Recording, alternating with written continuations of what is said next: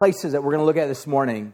We will be jumping back in the book of Acts. We've been in the book of Acts for a really long time, and now we're going to continue on that path. So, Acts chapter 16 is where we're at. And then uh, hold your finger there and turn to Psalm 139 1, and we will read that passage. Uh, I want to read the passage, Psalm 139, and then uh, I'll pray, and then we'll get to work and talk a little bit about this. So, my message today is in, uh, like I said, in Acts chapter 16. It's titled uh, The God Who Meets Us Where We're At. We'll take a look at the story of three unique characters in this passage. It's a very lengthy passage of Scripture. Uh, before we jump into that, I want to just, like I said, look at Psalm 139 as kind of a meditation, as a way of thinking about the fact that we have a God that doesn't abandon us, that doesn't forsake us, no matter what type of uh, caricature or idea or concept that you may have about God or how your understanding of God has been formed. Um, our hope today would be that, be that Scripture would transform how you think about God, that it would actually be the source of data and information and revelation for you to think rightly about who God is. And at the same time, it would flush away every other false notion, false idea about how you think about God or ways in which we have made God in our likeness or in our image. Because at the end of the day, it's really important that we get this, that we allow God to speak for himself and we allow his revelation to shape our understanding of him. Uh, because by default, all we're left with is creating a God in our own image. The problem with that is a God that we create in our own image is powerless. Uh, and if you have a God that always agrees with you on every single point of idea and sociology and life and sin and things that you find troubling, and uh, if, if that God always agrees with you, then it's very likely you've created a God in your own image. Does that make sense? That God cannot save you, He cannot help you because He does not exist. So let's jump in. I'm going to read Psalm 139, I'll pray, and then we'll get to work at looking at the passage of Acts chapter 16. So let's read Psalm 139. It starts off like this It says, O Lord, you have examined my heart. You know everything about me.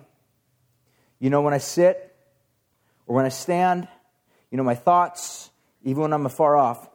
Verse 7 goes on and says, I could never escape from your spirit.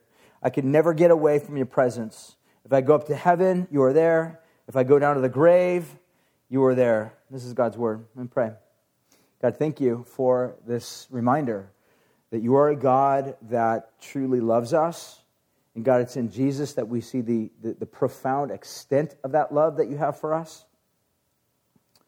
God, whatever ideas or false notions or caricatures or concepts that we have about you that don't match this or match your word, God, I pray that they would be checked and challenged and removed from our understanding and God replaced with good understanding, good truth that gives us life.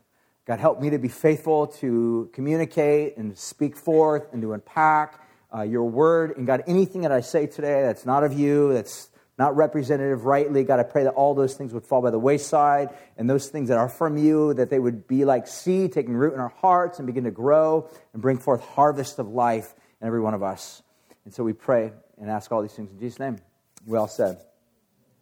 All right, Acts chapter 16. We'll be picking up at verse 11. So if you guys were here a couple weeks ago, last week was our baptism. So none of you guys were here. Uh, but if you were here two weeks ago, you would have heard Pastor Gunther share on the introduction to Acts chapter 16. So we're going to pick it up because that's kind of how we do it. So we just go through the entire books of the Bible. Right now we're in the book of Acts. So we are picking up right around verse 11. We'll be taking a look at the story of basically three uh, really important characters in the story. So, the way I want to do this, because it's a really lengthy passage, um, and there's a lot of stuff going on here, um, I want to just take this week and look specifically at three characters that are part of the text, part of the storyline. So, we'll look at those three characters, and then I'll kind of think about it from a 30,000 foot view. Uh, and then next week, we will finish up the rest of the chapter looking at some other really important subject matter that uh, we may over skip over this week just because we want to take a look at the importance of these characters within a storyline. So hopefully that'll make sense. The three characters that we'll take a look at. Let me. Can we show that? Like, yeah, there you go. You're, you're so good. Uh, this little diagram. So these are three people we'll look at. Uh, one, we know her name. The other two, we have no idea who they are. They're just simply described as uh, what they do or what their role is. So we know the first person, their name is Lydia. The other one is uh, just simply identified as a slave girl, and the other guy is just identified as a soldier. So Lydia is kind of the, within the character of the story, she is spiritually open. Uh, the slave girl is, without question, spiritually hostile to the gospel, and the soldier is pretty much indifferent. Lydia is another, if you want to think about this from another angle, uh, Lydia is powerful, the soldier is powerful, uh, the girl is powerless. Or uh, Lydia, or the soldier is the oppressor, uh, the servant girl is the oppressed. Um, another way to think about this in terms of social status, there's upper class, there's Lydia, there's lower class, the slave girl, and then there's the middle class, which, which would be the soldier. Or another final way to think about this Lydia is this wealthy business owner, very successful. She has made a name for herself, she's done a really good job. She's kind of the alpha female who's done really well for herself. The second is a slave girl. She's just your uh, a standard uh, street prostitute that nobody even knows the name. She's forgotten, easily forgotten. If you want to think about it in a more modernized concept, this would have been a gal that would have been trafficked, um, and she lives by doing favors for her slave master. Uh, the third is a guy that we would just see as kind of like this hardened soldier. He's this guy that knows how to fight. He understands force, violence, bloodshed. That's how this guy works. He's the type of guy that you're not going to necessarily have a nice, warm hearted conversation over a cup of decaf tea. That's not who this guy is. He understands brutality, violence, strength in the midst, uh, and poise in the midst of uh, in, incredibly tense and difficult circumstances. So these guys could not be more different than each other. Uh, if you want to even think about another layer, each one of them are different nationalities. One is uh, adopted the Jewish faith, though uh, she's a, a, Gentile. The slave, or the soldier, I should say, is Roman. Um, and so we see even three different types of nationalities that are represented here. So this is really important as we kind of begin to look at the story of these people. So, first of all, we note that there could not be greater diversity here. That's what's being described. Now, I think it's really important just by way of uh, noting that the gospel is actually going to reach all three of these categories of people. They could not be more different than each other. Um, but this is what the gospel is all about. Now, again, I realize that a lot of us, we are fed concepts and ideas and information from a modern 21st century post Christian skepticism that tends to look at the Bible and says it's totally uh, sexist, misogynistic, it's against women, it's against you know minorities and so on and so forth. And I would push back, and you should push back too, if you love God and you look at the scripture as an important document to, uh, as, as God breathed, to realize that actually it's the exact opposite. The Bible is actually filled with a story that is radically inclusive. Radically inclusive. Because if you're reading this from a first century context, one of the first things you would identify is that two people that are playing into the story of salvation is a woman and a prostitute, another woman. Meaning these people have absolutely no uh, currency in terms of social order within Judaism at all. And if you're trying to write a document to convince others about the validity of Jesus Christ, you definitely would not use women in that ancient world context to somehow give credence to your story. So, why would they do that? Well, two reasons. One is because it actually happened. This is exactly how the story is being described. Number two, that God actually cares about all these people. The Roman soldier who's, you know, battle bruised, uh, the slave girl that nobody even really knows her name or nobody even really cares about, and also the woman of great significance and power and strength and whatnot, that God actually cares about all these people, no matter how radically diverse they are. Now, simultaneously, even though the gospel is radically inclusive, it's also radically exclusive. It's one of the most radically inclusive slash exclusive religions in the world. And in fact, I would even go so far as to say that Christianity is probably more inclusive than any other religion on the planet. Welcoming anybody, it doesn't matter what gender, what background, what social order, uh, what race you come from, it welcomes all people. Yet it's radically exclusive because it says only through Christ can we be saved. And we'll see that really unfold throughout the passage here that we're going to read. That Jesus is the center. He is, like, by definition, the door into this pathway of hope and of life. So, with that being said, let's jump in take a look at the characters in the story. We'll pick it up at verse 11, look at the story of the life of Lydia. And uh, the template that I'll kind of follow today is we'll just read the story, let Luke, who's the author of this, uh, tell us what's going on. We'll make some comments on that, and we'll finish with a couple little things. One, uh, which would be what, what each of these people needed, like because each one they're they're different. Like for example, every one of us in this room right now, we're all different. Uh, we have different sexes, different likes, different desires, different genders, uh, different ethnicities. Uh, we're all wired differently. We're all made differently. There are certain things that some uh, that appeal to some of you. There's other things that appeal to others of you. Where none of us are the same. So what we see that first of all, each one of these people needed something different. The second thing we'll take a look at how God used the circumstances to open up their heart. So with that, let's jump in, and take a look at the life of Lydia. Verse 11 says this: Setting sail from Troas, we made a direct voyage to Samothrace, and the following day to Neapolis, and then from there we went to Philippi. So if you can show that map real quick, I'll show you this real fast as we jump in. So on the very bottom of the left-hand screen, which you can't see, is Jerusalem. That's where that red line ascends from, all the way up into the region of, of Ephesus. I don't know if you can read that, to Athens, and then all the way up to that big red dot where it says Philippi, Neapolis, and whatnot. And that is modern-day Greece. And uh, this is the gospel actually going forth into that particular region. So Paul the apostle, along with a guy by the name of Silas, are on what we would call the second missionary journey. Paul is going back to communicate the gospel. God opened up the doors to lead him into Greece. Paul had never taken the gospel this far before. In fact, this is actually a different missions trip than what Paul had originally intended. But here Paul is now in this particular region. And it goes on to say that, uh, which is leading into the city of the district of Macedonia and is a Roman colony. So uh, the little detail that Luke, the author, adds to this story is, again, it's, it's important to note the idea of a Roman colony which means that this is not a small redneck village. Like, this is a really, really important metropolis, really significant to the ancient Roman Empire. The idea of it being a colony means it's sort of a representative city. Like, you can walk into a Roman colony and get all the flavor, all of the essence, all the culture, all the political reality of Rome. So that's this is kind of like a, a Rome. Here we go. This is a really bad joke. A Rome away from Rome. is that good? I just made that on the fly. You're welcome. But it's a Rome away from Rome, right? So that's the idea. All right, let's jump back in. So, anyways, what we see here, uh, he just simply describes it as a colony. He says, We remained in the city for some days. He says, And then on a Sabbath day, we went outside uh, the gate to the riverside where we, were, uh, where we supposed there was a place of prayer. And then we sat down and spoke to a woman who had come together. So, what's Paul doing here? He goes outside of the city, uh, go finds a river. What's happening? Why is Paul doing this? Well, if you remember Paul's MO, Paul, the way that he would go into a new city um, and the way he would preach the gospel is, is Paul actually, rather than going to a city and finding the local, um, you know, the local hangouts and then do street preaching, that is not at all what Paul would do at all. Make in uh, the city of um, Athens, that's what Paul did because that's how the Athenians operated. They were really into listening to philosophers. So Paul actually is adapting to the culture and uh, borrowing the way, the MO of the culture there. So Paul gladly goes into that region begins to basically street evangelize, street preach. Not in every other city. Paul's MO, for the most part, was to go into a city and find a synagogue.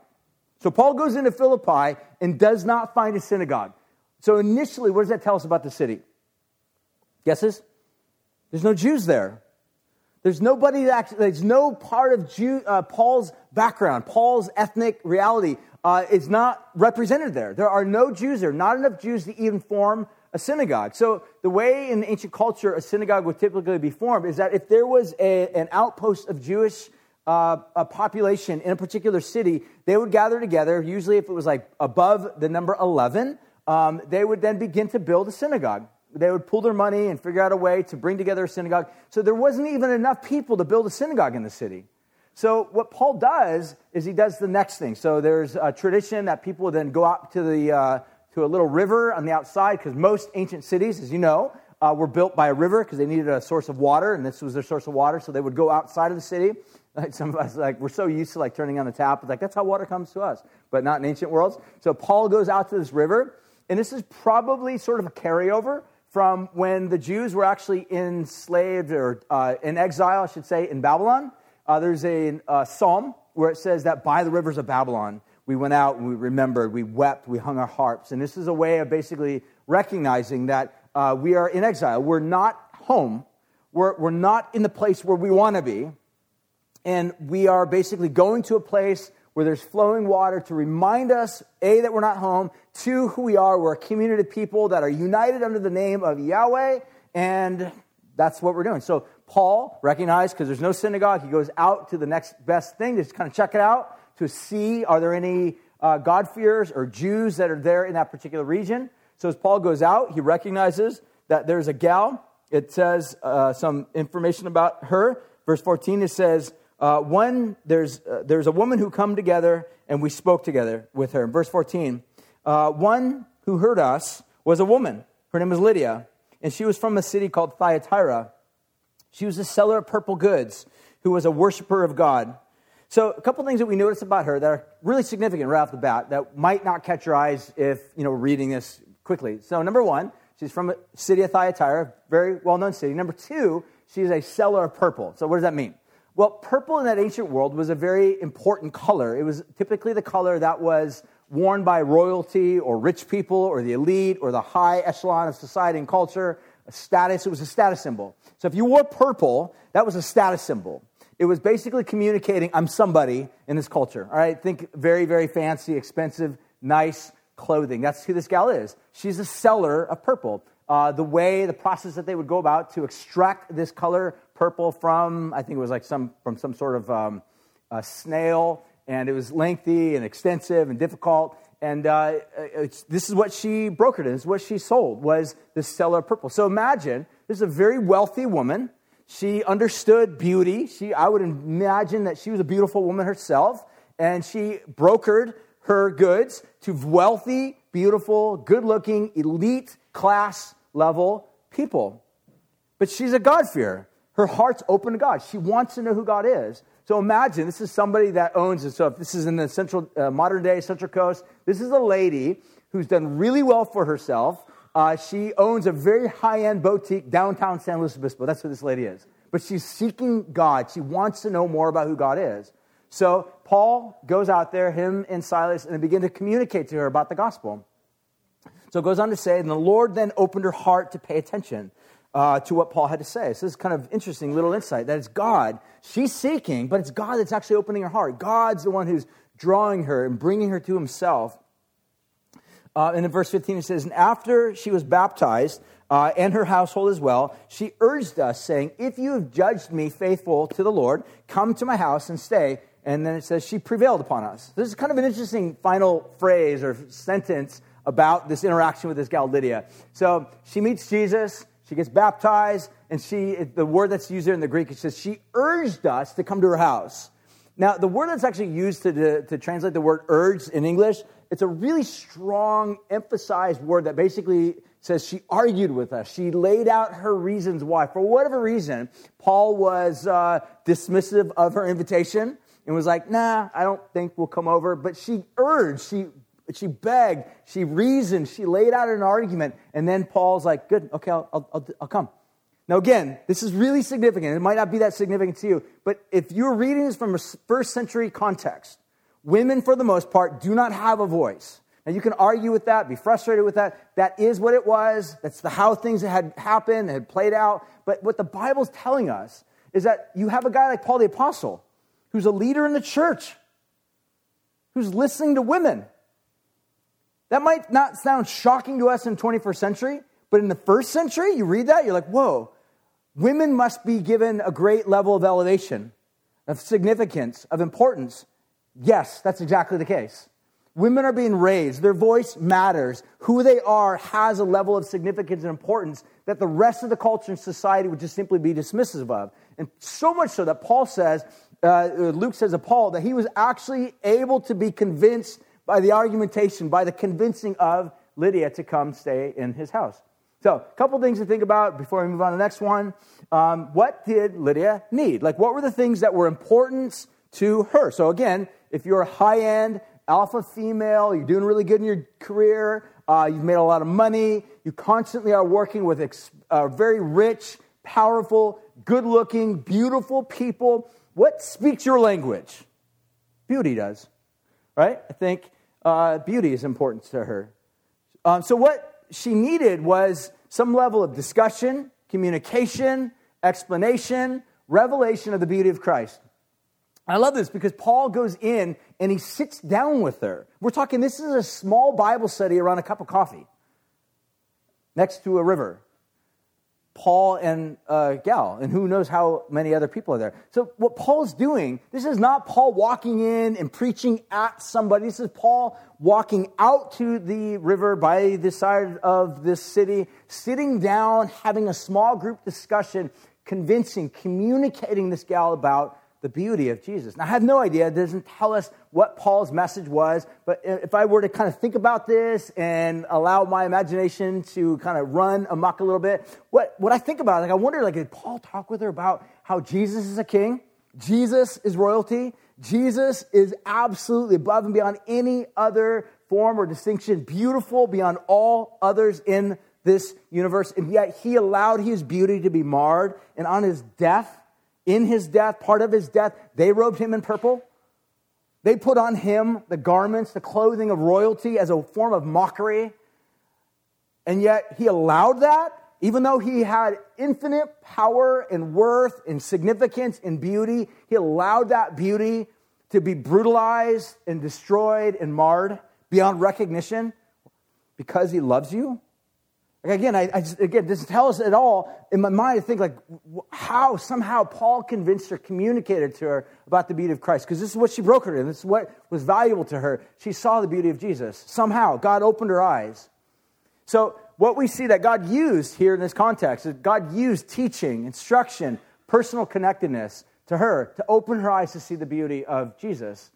So, again, those, especially in our culture, I was reading a uh, an article not too long ago. It was actually talking about addiction. And one of the things it was describing is that a lot of our culture, especially today uh, with the advent of social media, we are in this cycle where we're constantly looking at and evaluating and assessing other people based upon how they look. You know what it is? We are a culture obsessed with beauty.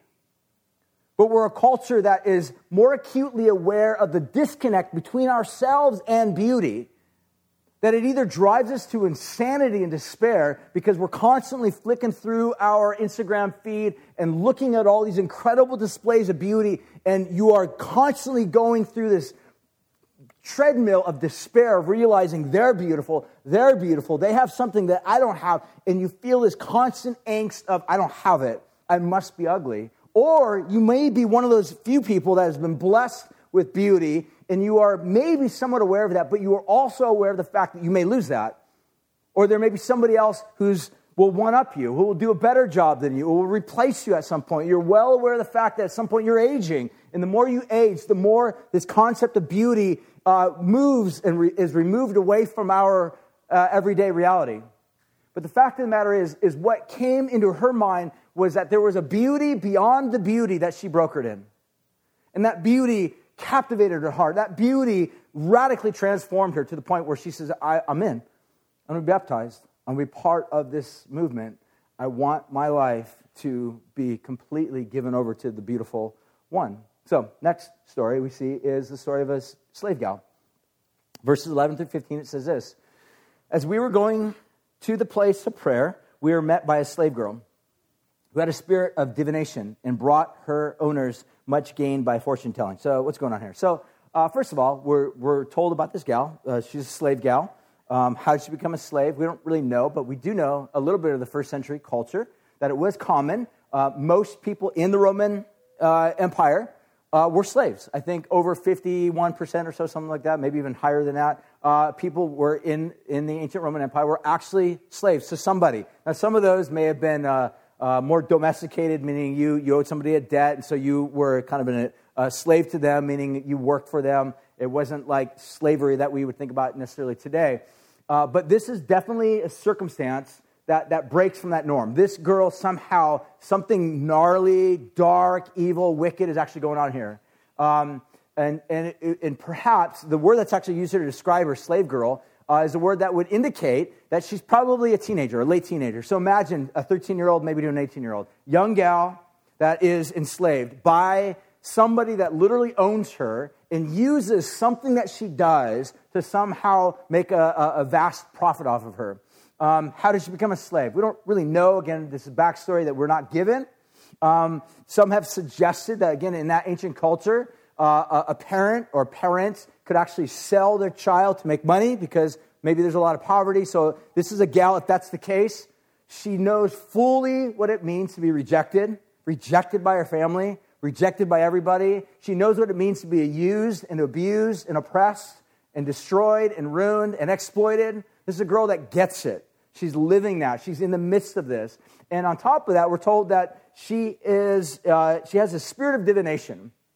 Now, this is odd. Again, it's one of those things in our modern sensibilities. We're like, what in the world's going on? The spirit of divination. The actual Greek says she has a spirit of Python. So again, if you were first century, you read this, you'd be like, ah, she's one, she's one of those. Like, so spirit of Python. Um, there was what was called the Oracle of Delphi, and uh, in the ancient world, you would go to these uh, soothsayers or um, uh, and diviners, and if you had something big that was going on in your life, you needed some help, you would basically go to the gods of the end of the world, and they would then go and kind of get some information from the spirits and the dark gods or whatever, and they would come back and they have some information. Um, there's some actual recent archaeological digs that have kind of shown that they would go down into this little area and they've kind of discovered that there's like these gnarly deposits of some form of like gases that are coming out of the ground. So literally people are getting like gnarly stone and coming out and being able to like say, I think I have a vision of X, Y, Z. But whatever the case is, it couldn't be just that because whatever it is, uh, she is communicating things that is kind of describing the future for some of these other people.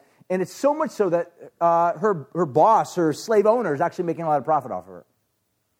So something dark's going on here. So the spirit of Python, uh, as the original Greek is describing here, linking her to some sort of relationship with this idea of Delphi, whatnot. Here's another word to kind of throw out that in ancient world, they would have these people that would go into these trances and uh, crazy, kind of chaotic states, and they would begin to writhe on the ground and shake and go. Uh, I mean, we would look at that and be like, that's, that's at best, at best, or at minimum, um, someone going through a psychological disorder. At worst, it's like exorcist going on right there, like head spinning and green stuff's coming out of their mouth, and something gnarly's happening here that's really, really dark and evil, zombie like, whatever.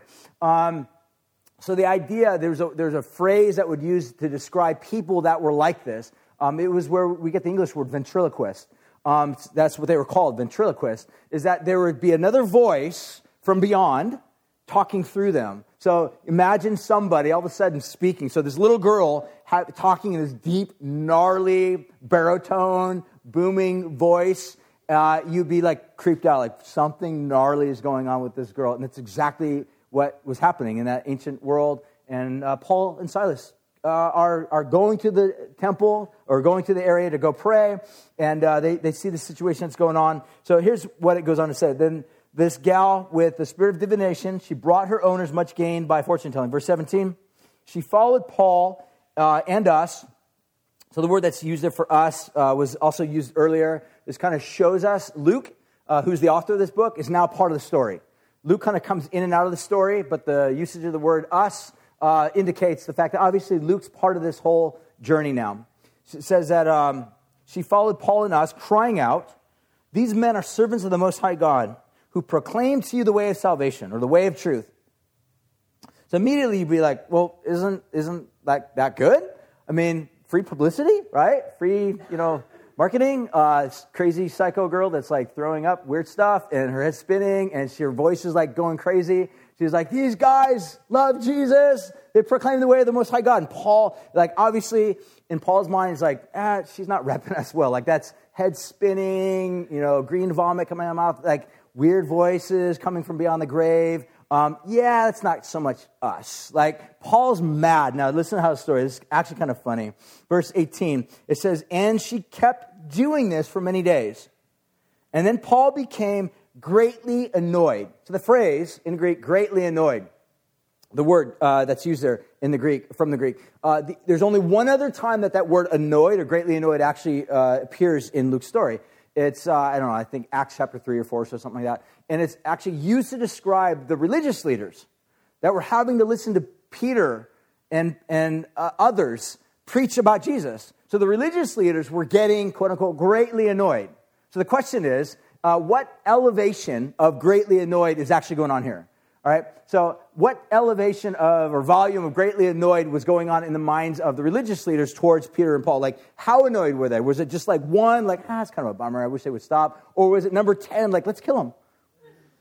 Right? So it's like number 10. Like, the, Paul, that's what Luke's telling us. And this is amazing because, in a sense, I, I think, and there's a lot of scholarly debate on this, but I actually think that Luke's just simply telling the story as it is.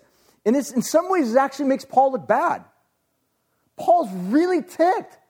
He's like, I am so sick and tired of this girl. I wish she would stop. Paul is so enraged and upset and frustrated over this that Paul is not demonstrating or exercising any patience whatsoever. I mean, he's really, really mad at her. Like, why would Luke do that? This has actually led a lot of people to simply point out that this is one of the reasons why we know the Bible's like legit. Like if, like if Luke or the New Testament was being written in such a way to somehow make the heroes of the story heroes, you would never cast them in a bad light, especially in a culture that is all about honor and shame. You would never put anything that would look someone, make someone look shameful upon them. Like ancient myths were never written this way. Not at all. So, so why is Luke doing this? Well, because it, it happened. Because Paul is not the hero of the story. Jesus is. So as it goes on, it just simply tells us that Paul is so annoyed at what's going on here. It goes on, Paul being greatly annoyed, he turned to her and he said to the Spirit, command you in the name of Jesus to come out of her. At that very hour, it came out. So Paul speaks, he turns this gal. So uh, listen to what this gal needs. So last slide, or with regard to this little situation here, what we see with this girl, she needs is powerful deliverance. That's what she needs. So she's stuck She's trapped, she's bound, she's enslaved, not only by a physical slave owner, but also by a demonic slave power or a spiritual power that somehow controlled her, compelling her, uh, demonstrating uh, power and, and oppression over her. And she's literally bound. She's not free in any way, shape, or form. So, what she needed was this power encounter. She needs something beyond her, something to leverage and fight on her behalf, something powerful and warrior like to somehow deliver her and give her the freedom that her soul needs. And what God used was Paul's annoyance and his boldness to deliver her.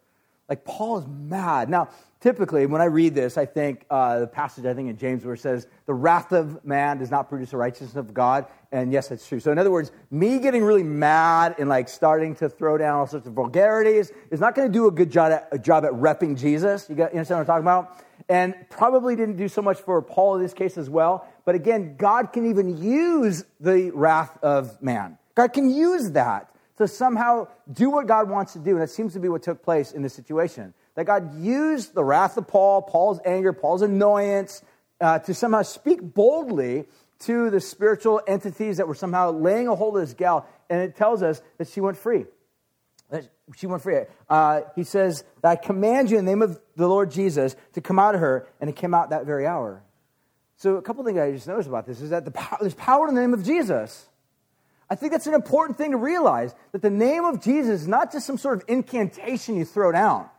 Like you need power to throw down the name of Jesus, like you throw down the name of some sort of mantra. That's not the case.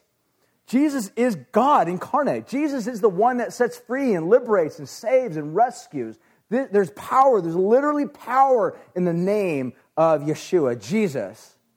That He's our Savior. The, the, the, whole reality of the story is that Jesus is the common denominator that it keeps going back to. He's the one that gives liberation, He's the one that gives us salvation. Paul is not throwing down like some sort of arbitrary spirituality. Just trust in the Spirit, sweetheart, everything will be fine. It's not at all what Paul's saying.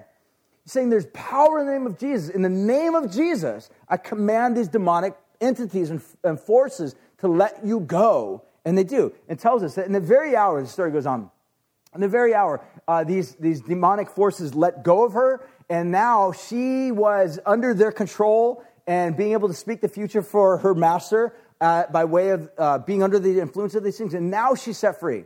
And now her boss, right, slave owners are kind of like, what happened? Like she's not the same person that we, you know, have enslaved. So they're not able to actually exercise their control and authority and their power over her the way they had done before because she's not uh, providing the business for them and the services that she was before.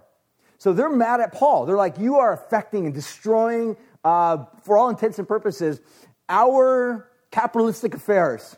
We're making money through this gal, and now you guys have completely destroyed our enterprise. And they're mad. They want to kill Paul. They want to see Paul destroyed. And in the rest of the story, it says that there was this mob uh, attempt to destroy and attack Paul. And again, if you think about kind of a mob rule, uh, a couple years ago, several years ago, I've told you guys before, but um, I, it's one of those things I could never unsee. Uh, unfortunately, I watched the, the, the, mob lynching and murder and execution of Gaddafi is one of those things like I would say never, don't even search for it because it's, it's, really bad. Some of you right now, you're like, I don't even search for it. Don't, like, don't. It's really nasty. Like, it's something I can never unsee. But it's this image of mob rule. It's this image in the streets caught live and people's camera, like people literally going absolutely crazy, out of their mind. Chaos was ruling in that circumstance to the point where they end up killing Gaddafi in the street. That's exactly what's happening in the story. That Paul and Silas are literally at the hands of this angry mob that's trying to kill them. And then they sort of get rescued from a Roman soldier. Um, again, the way that Rome works is they don't want chaos. If there's going to be violence and bloodshed, they want it to be at the hands of Roman soldiers, not the hands of the mobs. So this is what we see within the story. Now this leads us to the last uh, uh, uh, character in the story, which is the soldier. So we see in the soldier. So first of all, in the gal, we see that Lydia she needed beauty. She needed to have uh, some level of not you know uh, convincing to be able to see the beauty and compelling nature and beauty of Christ. And Paul sits down with her and opens up and expounds to her a revelation of Jesus. For the slave girl, she needs a power encounter. She needs to be radically delivered. Even, even though uh, Paul is, is aggravated and agitated and he speaks boldly to her, God uses that to somehow deliver her. And now, thirdly, we see with the soldier.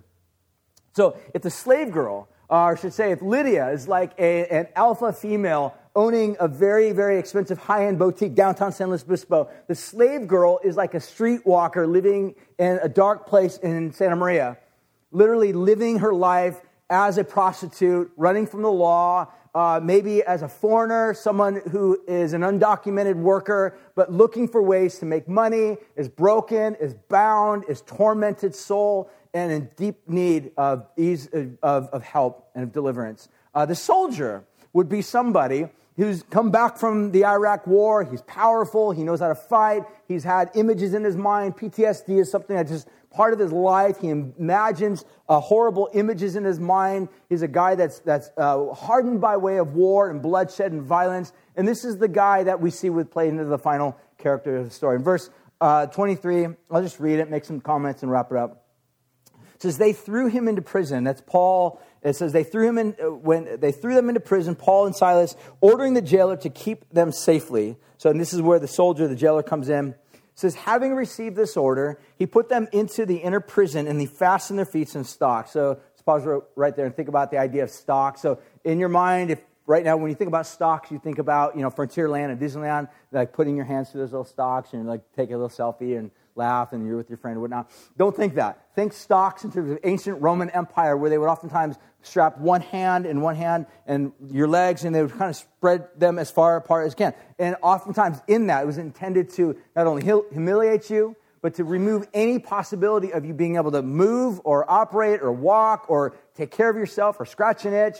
Um, and oftentimes people's uh, uh, legs or arms or extremities would become dislocated, out of joint, it was extremely painful, and this is exactly what would have happened to Paul and Silas. And so they were put in these stocks, and uh, it says at midnight, let's just listen carefully. At midnight, Paul and Silas were praying and singing hymns to God. And the prisons and the prisoners, they were listening to them. And suddenly there was a great earthquake, and that the foundations of the prison were shaken. And immediately all the doors were open, and everyone's bonds were unfastened. And when the jailer woke and saw that the prison doors were open, he drew his sword and he was about to kill himself, supposing that the prisoners had all escaped. But Paul cried with a loud voice, Do not harm yourself, for we are all here. Verse 29 says, And then the jailer called uh, for lights, and he rushed in, and trembling with fear, he fell down before Paul and Silas. And when he had brought them out, he said, Sirs, what must I do to be saved? And then they said, Believe in the Lord Jesus, and you will be saved in your household. It says, verse 32, And then they spoke the word of the Lord to him, and all who were with were in his house, and he took them that very same night. And the soldier who once had fastened them in these stocks and had once brutalized them uh, he now is found washing their wounds, and he was baptized at once, he and all of his family, and he brought them into the house, and he set food before them, and he rejoiced along with their entire household that they had all believed in God. So, what we see within the story is kind of one of those fascinating, amazing stories. We'll actually look more at this story next week. But what I want you to think about so here's Paul and Silas literally being brutalized, being attacked, their body is physically broken. I would imagine at the moment when that earthquake happened, at the moment when the bonds were set free and somehow miraculously broken open, there, there was this image in their mind. They're like, we can run and we can be free. We can literally save ourselves. And the soldier, his job, his main job, his only job was to protect and secure the prisoners. So if you lose those prisoners, again, we're talking this is an honor shame culture that if you lose your prisoners, if you somehow fail to do your job, that means that you didn't just fail. It doesn't mean you just go out and get a new job. It means that you have literally shamed your higher ups. You shamed the very nation that you're supposed to, to, to, represent. You've shamed, you failed it. Now, the only thing that, that's, that's left for you to do is to somehow die a death that is full of valor. So that's what he's about to do. He's about to literally commit suicide as a way of saying, I'm even I'm, I'm going to die uh, a, a, death that's full of honor. And Paul and Barnabas, they call out in the middle of the darkness and like, hey, we're not, we, we didn't run away. We're here. This is an incredible act of kindness, what Paul and Barnabas, or Paul and Silas were doing. So listen to a couple things I think about this, and I'll wrap this up. Number one, uh, what did this guy need? So again, this is a soldier. This is a battle-worn guy. This is the guy that understands coercion by way of force and by way of uh, uh, brutalization. Uh, he was a, I think what he needed was he needed a display of strength and poise in the middle of hardship. So, if you th- again, you think about it, that's exactly what a weathered soldier values. He values the ability to uphold your sworn duty in the midst of insanity. Right? Is that what a soldier does? Their main job is to somehow keep on track no matter what is flying in your face, whether it be a bullet or some sort of torture. Your job is to go Jack Bauer and never turn back, no matter what. And that's what this guy values. And here, what we see in the middle of this story this is what God used. God used this mighty display of strength through Paul and Silas, through, number one, joy in the face of intense suffering. So again, verse 25, in the middle of the night, these guys are in stocks, like painful stocks. Their bodies are literally have been brutalized. They just came out of a mob chaos where they were no doubt being kicked. Perhaps they've got bruised ribs, if not broken ribs. Their body are, are, are, literally bloodied and bruised. And here in the middle of the night, we're simply told that they began to sing worship to God. I just want you to think about that because here's Paul and Silas. They're like, the, the world is literally coming against them, literally coming against them. And in the midst of this insanity, they're like, all that we have left to hold on to is, is Christ. Let's lift up our voices and worship Him. Let's think about that. I mean, so much of us in modern civilization and modern church, we are so oftentimes easily knocked down and we don't know how to get up. We don't know how to find our way to get up. I, I, think, honestly, looking at stories like this are ways to kind of recalibrate our understanding and to rethink about how we allow life circumstances and hardships and troubles and difficulties that are constantly pushing against us, how we can actually handle those things differently in the midst of those challenges. So, what we see, first of all, is that Paul and Silas had this incredible amount of joy in the midst of intense suffering. The second thing is we see this level of gentleness, forgiveness, and kindness in the face of violence and brutality. So, this soldier, he's giving out violence and brutalization and, and harm and physical pain, and without question, some level of, of, of even mental uh, intimidation. I mean, again, you're a soldier. You got power. You got a sword in your hand. You got the entire backing of Rome behind you. You are the world's superpower, militaristic superpower. You've got the money, you've got the military, you've got the power at your disposal. You think this guy used that to intimidate Paul and Silas? Absolutely. He was rude, he was horrible, he was mean, he was cold hearted to these guys, he was brutal to these guys. And Paul and Silas, they could have left. Now, again, if you were in their situation and you were in that place where you're like, we can leave now, you and I probably, for the most part, would just be out of there. But for whatever reason, Paul and Silas, they're compelled to stay. And this staying in the midst of feeling that they can run sent this message to this soldier of kindness, of forgiveness, of gentleness. So here's the thing true strength, true strength is not just simply retaliating vengeance for vengeance, eye for eye, tooth for tooth, wound for wound, negative tweet for a negative tweet. True strength is the ability to show forth forgiveness, gentleness, humility, kindness in the midst of brutalization. Do you understand that?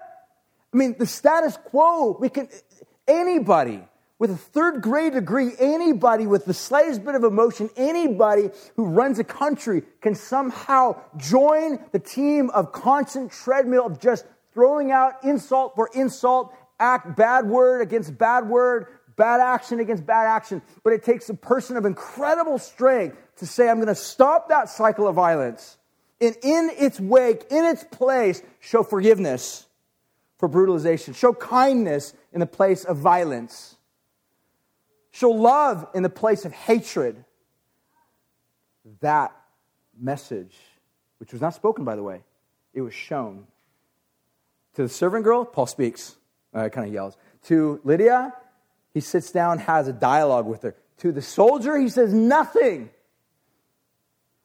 At first, he just shows the gospel in the most profound way by showing kindness when he could have left. And this opened the heart of this hardened soldier to listen to the message of the gospel. So, here's the stories three radically different, divergent, radically opposite people on an incredibly broad scheme of life. And yet, God cares about all of them. There's so many things to think about here. But in short, in closing, I think the message that Luke is trying to tell us by way of the Holy Spirit that God cares about all of the strata of society. There's nobody that God overlooks. There's nobody that is insignificant to God. There's nobody, no matter what type of person you are, no matter what types of circumstances have happened to you, no matter what type of violence or brokenness or victimization you have endured, or what type of victimizer you have been. The gospel is for all of us. We all need it. And God has ways of reaching us in diverse paths, just like we see here with the story. Now, there was this common Jewish prayer um, in throughout the history of the Jewish people, and there's some debate as to like where it came from and exactly what was actually being said. There's all sorts of websites devoted to like trying to debate like what does this really mean. But this is the prayer nonetheless. The prayer went something like this. It was actually a blessing uh, a pronouncement of a blessing. The prayer, blessing went something like this Blessed are you, O God, King of the universe, who has not made me, dot, dot, dot. And then it goes on, You have not made me a Gentile. Thank you, blessed O God, King of the universe, who has not made me a slave. Thank you, God, who's not made me a woman. So, in short, the prayer went something like this Thank you, God, that you didn't make me a, a Gentile, a slave, or a woman. These are three people, three categories that for the most part have been ostracized and shoved off into the margins or not thought about or not giving special interest to. And what we see finally, Paul the Apostle would later on in the book of Galatians write something like this in chapter 3, verse 28. He says, There's in Christ neither Jew nor Gentile, no slave nor free, nor male nor female, but all are one in Christ. What Paul is literally saying there, that all of these forms of distinctiveness, all these layers of strata that culture and society are constantly asking us which one are you? Which one do you associate with? Which one do you find yourself in the middle of? Uh, what color's your skin, what is your background, what nation are you from, so on and so forth. What Paul is basically saying that in Jesus, we have all been shown the same level of favor and acceptance and love and kindness because we have a king that in the midst of his incredible beauty was willing to allow his beauty to be stripped.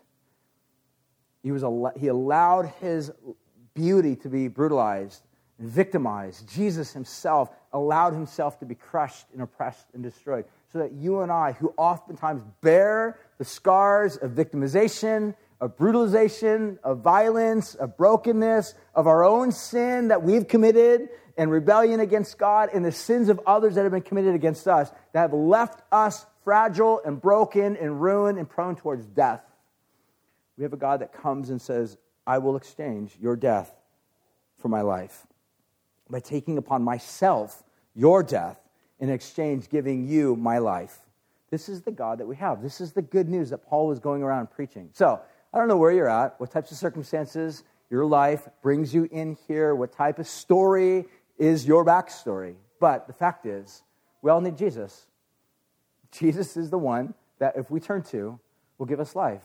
He doesn't promise to make our lives without any challenges or difficulties or hardships, but He promises to be our God in the midst of those challenges. He promises to never, ever forsake us or to turn His back on us, but always to accept us and to carry us, so that in the midst of incredible chaos and hardships and difficulties, as we turn and we trust in Him, our lives continue to retell the story of a God that has done the same thing for us. So, Christianity is always about this invitation to trust God. So, as we finish, why don't we all stand and let's respond and think about ways in which God may be calling us to trust Him. What are the circumstances in your life? What are the things that you're believing right now that you're holding to about God that are actually faulty? They're caricatures. They're not the real definition of who God is. Maybe the idea, the portrayal that you have of God in your mind is as one I've commonly described as this angry landlord that's eager and looking for opportunities and ways to evict you onto the street because you are literally a squatter in his hood. Or you think of God as this angry grandpa my hope today is that you would see the very opposite. He actually is a God that seeks after us. No matter how far we are, no matter how far we've drifted, that no matter what types of circumstances our hearts have been subjected to, no matter what types of circumstances you have subjected others to by way of your sin and your misgivings and your bad actions and evil deeds, that we have a God that offers healing, forgiveness, and transformation my encouragement is to turn, to trust this God, to open your heart to Him, to ask Him, to do business with God right now. So I'm going to pray. We'll partake of communion, sing, respond. God, thank you as we turn to you. God, reshape our understanding of who you are. Turn us from people that are quick to doubt, full of cynicism, to become people that lay hold of you, trust you, and are shaped by you.